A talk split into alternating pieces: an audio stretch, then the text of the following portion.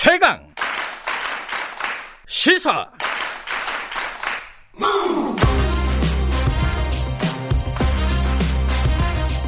지금 여러분께서는 김경래 기자의 최강 시사를 듣고 계십니다.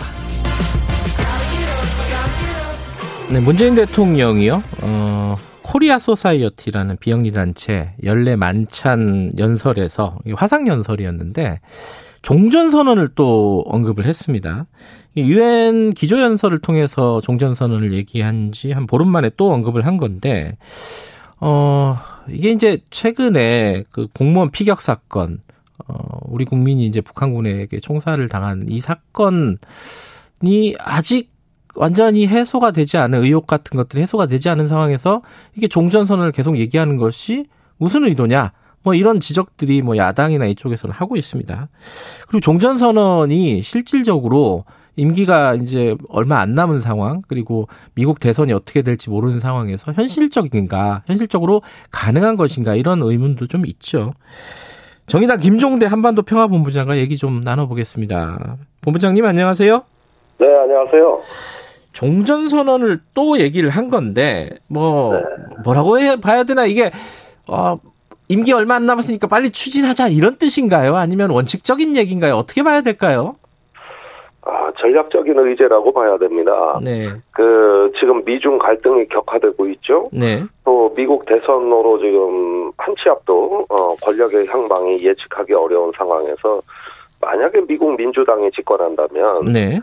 북한하고 대화를 촉진할 수 있는 어떤 촉발제, 발화점이 지금 전혀 보이지가 않아요. 음. 그럼 한반도에서 이 비핵화와 평화에 대한 어떤 어, 의제를 다룰 수 있는 관리가 전혀 어, 작동하지 않고 또 평화의 촉진제가 실종되는 상황이거든요. 네. 이렇게 하면은 지금 종전선언의 의제를 어, 확고하게 세워놔야 음. 이후에 미국 대선 이후에 한반도 평화를 위한 중심 의제가 살아서 움직이고 작동한다. 네. 이런 계산이 깔려 있는 걸로 보입니다. 예. 사실 종전 선언은 뭐 여러 번 나왔습니다만은 어디까지나 정치적인 선언이고, 네. 어 이것이 법적 구속력이 있는 그 규범은 아니란 말이죠. 네. 그리고 어 삼자가 하느냐 사자가 하느냐 이 문제로도 또 주변국이 얽혀 가지고 어그 굉장히 논란을 겪은 적이 있습니다만은. 네. 어, 일단은 이 문제 매듭부터 하나씩 풀어가면은 어려운 비핵화나 평화협정 음. 문제도 나중에 논의할 수 있는 발판 하나는 마련할 수 있지 않겠느냐. 음. 이래서 저는 아마 미국 대선 이후를 본 한반도 정세 관리 차원이라고 음. 어, 보여집니다. 음, 대선 이후를 본 중기적인 어떤 전략적인 발언이다 이렇게 보시는 거군요. 음. 그렇죠. 다 정권 후반기로 가고 있고 뭐 네. 이제 권력 교체기로 가가지고 한반도 상황이 예측 불가능한 영역으로 그냥 네. 빨려 들어가면 우리한테는 불확실성 그 자체가 위협이고 적이 됩니다. 예. 어, 이럴 때 하나의 어떤 그 어, 발화점을 넘어로서 이야기를 할 수 있는 어떤 음. 그 테이블을 계속 유지할 수 있는 이런 노력의 일환이라고 저는 보여집니다. 뭐 여기에 대한 뭐 여러 가지 어 의구점들도 얘기가 되고 있습니다. 특히 이제 야당 같은 경우에는 어, 국민의힘 같은 경우에는 지금 어 우리 국민이 사살당한 부분에 대해서 뭔가 확인이 제대로 안 된 상황, 의혹이 해소가 안 된 상황에서 종전 선언을 얘기하는 거는 뭐, 어, 메아리 없는 그런 외침 아니냐. 뭐 이런 네. 바, 반론이 나온단 말이에요. 이건 어떻게 보십니까?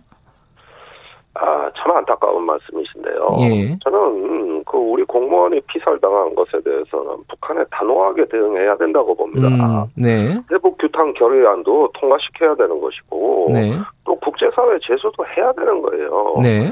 이런 부분들을 제대로 해나가면서 예. 어 이런 불행한 사태를 막기 위해서라도 한반도의 평화 체제를 어, 구축해야 되겠다. 음. 이번에 어, 그 남북 간에 직통 라인 하나만 있었어도 막을 수 있는 사건 아니었습니까? 음흠. 그러면은 지금 하나씩 하나씩 문제를 풀어가고 또 남북한 간에 어떤 소통을 할 수 있는 그러려면 의제가 필요한 건데.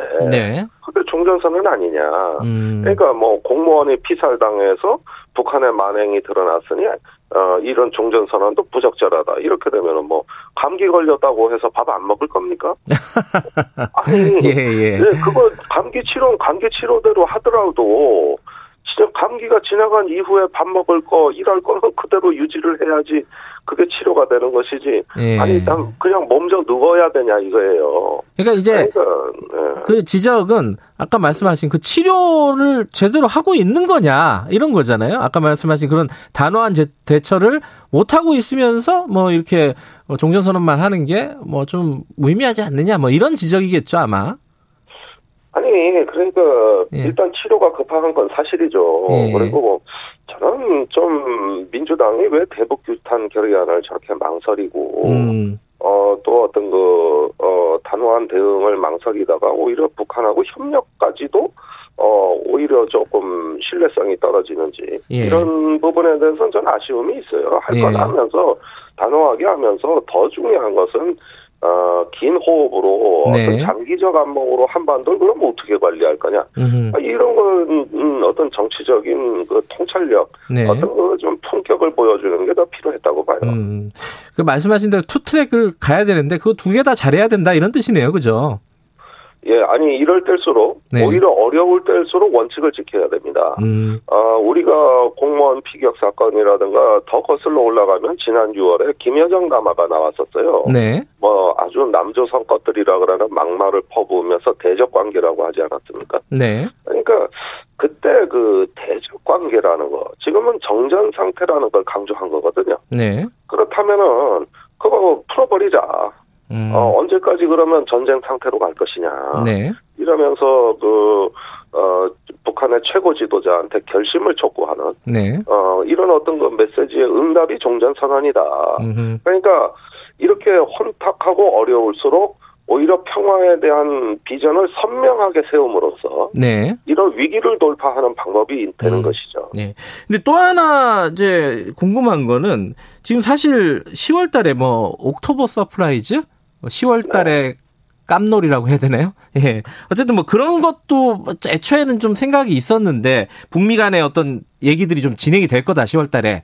근데 그게 지금 코로나 뭐 이런 것들 때문에 다 가능성이 좀 낮아졌어요. 그러면 이런 종전 선언에 대한 여러 가지 반응들도 있고 뭔가 진전되는 게 있어야 되는데 그런 것들이 안 보이니까 이게 좀 네. 공허하다 이런 걱정들 어떻습니까 이거는? 아 그러니까 지금 미국의 지금 어, 코로나 집단 확진 사태는 네. 뭐 대선 자체도 실종되는 거고 사실은 어, 한반도 평화는 입도 뻥긋 못하게 되는 아주 암울한 상황으로 가고 있거든요. 네.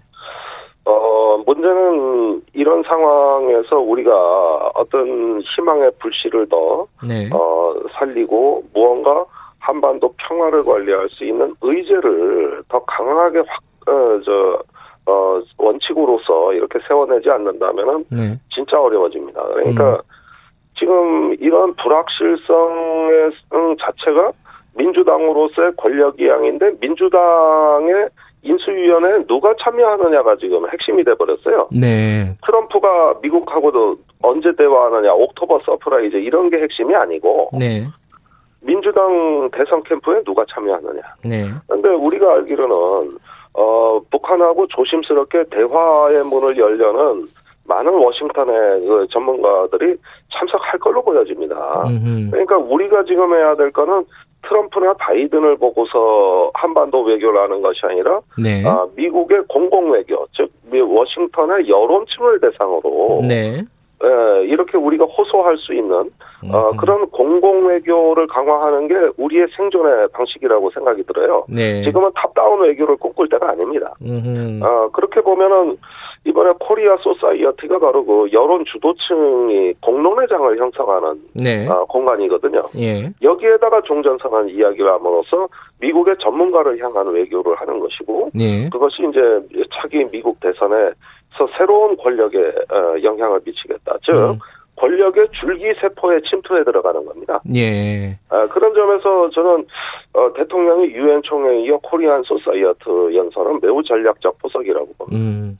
그런데 이제 지금 조성길 전 북한 대리대사 망명 사실이 확인이 됐고 이러면서 그렇죠? 음. 이제 북한이 이제 어떤 반응을 내놓을까? 이게 이제 우리가 지금 촉각을 곤두세우고 있지 않습니까? 내일이 또 노동당 창건 75주년이라고요? 어떤 반응이 나올까요? 예상하는 그 범위가 좀 있을까요? 아니 뭐 그런데 조성길 대사의 망명이야 뭐 예. 어, 우리 책임은 아니지 않습니까? 아, 네네. 예, 아고 자기들 체제 균열이 간 것이죠. 예.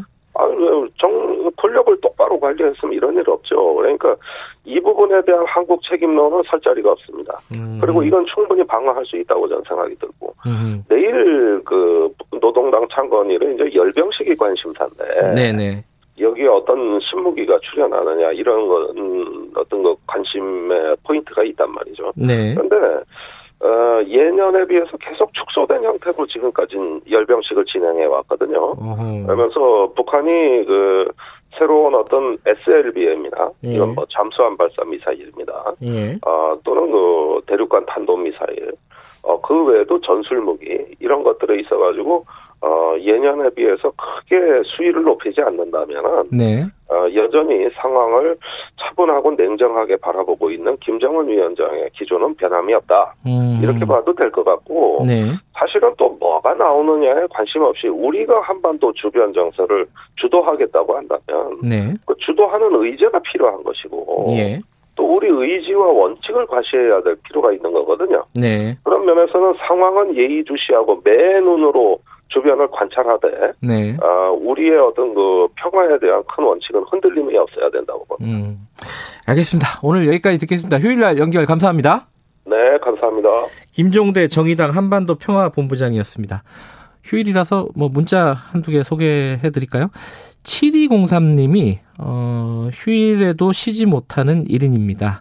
어, 남들 쉬는 거 보면 부럽지만 김경래 님도 모시는 거 보고 작은 위안이 됩니다. 이런 말씀을 보내주셨습니다. 위안이 돼서 감사합니다. 어, 휴일날 일하시는 분들이 많네요. 이, 이, 이, 이 하나님이 일하면서 잘 듣고 있습니다. 여기는 가평 북한강입니다. 북한강 쪽에서 일을 하시는 모양이네요. 최강시사 휴일이라 기대하지 않았는데, 어, 듣고 계시다고 말씀해 주셨고, 3610님이 매일 출근하면서 지하철에서 스마트폰 통해서 듣고 있는데, 아, 이분은 쉬시네요. 모처럼 휴일날 느긋하게 듣고 계신다고요. 다들 감사드립니다. 커피 쿠폰 때문에 보내주신 건 아니겠죠? 어쨌든 보내주시면 저희들은 언제나 감사하게 생각하고 있습니다. 아, 1부 여기까지 하고요. 잠시 후 2부에서는요. 어, 국민의힘 이미자 의원과 노동개혁 관련된 의제 좀, 좀 어, 얘기 좀 해보겠습니다. 잠시 후 8시에 돌아오겠습니다.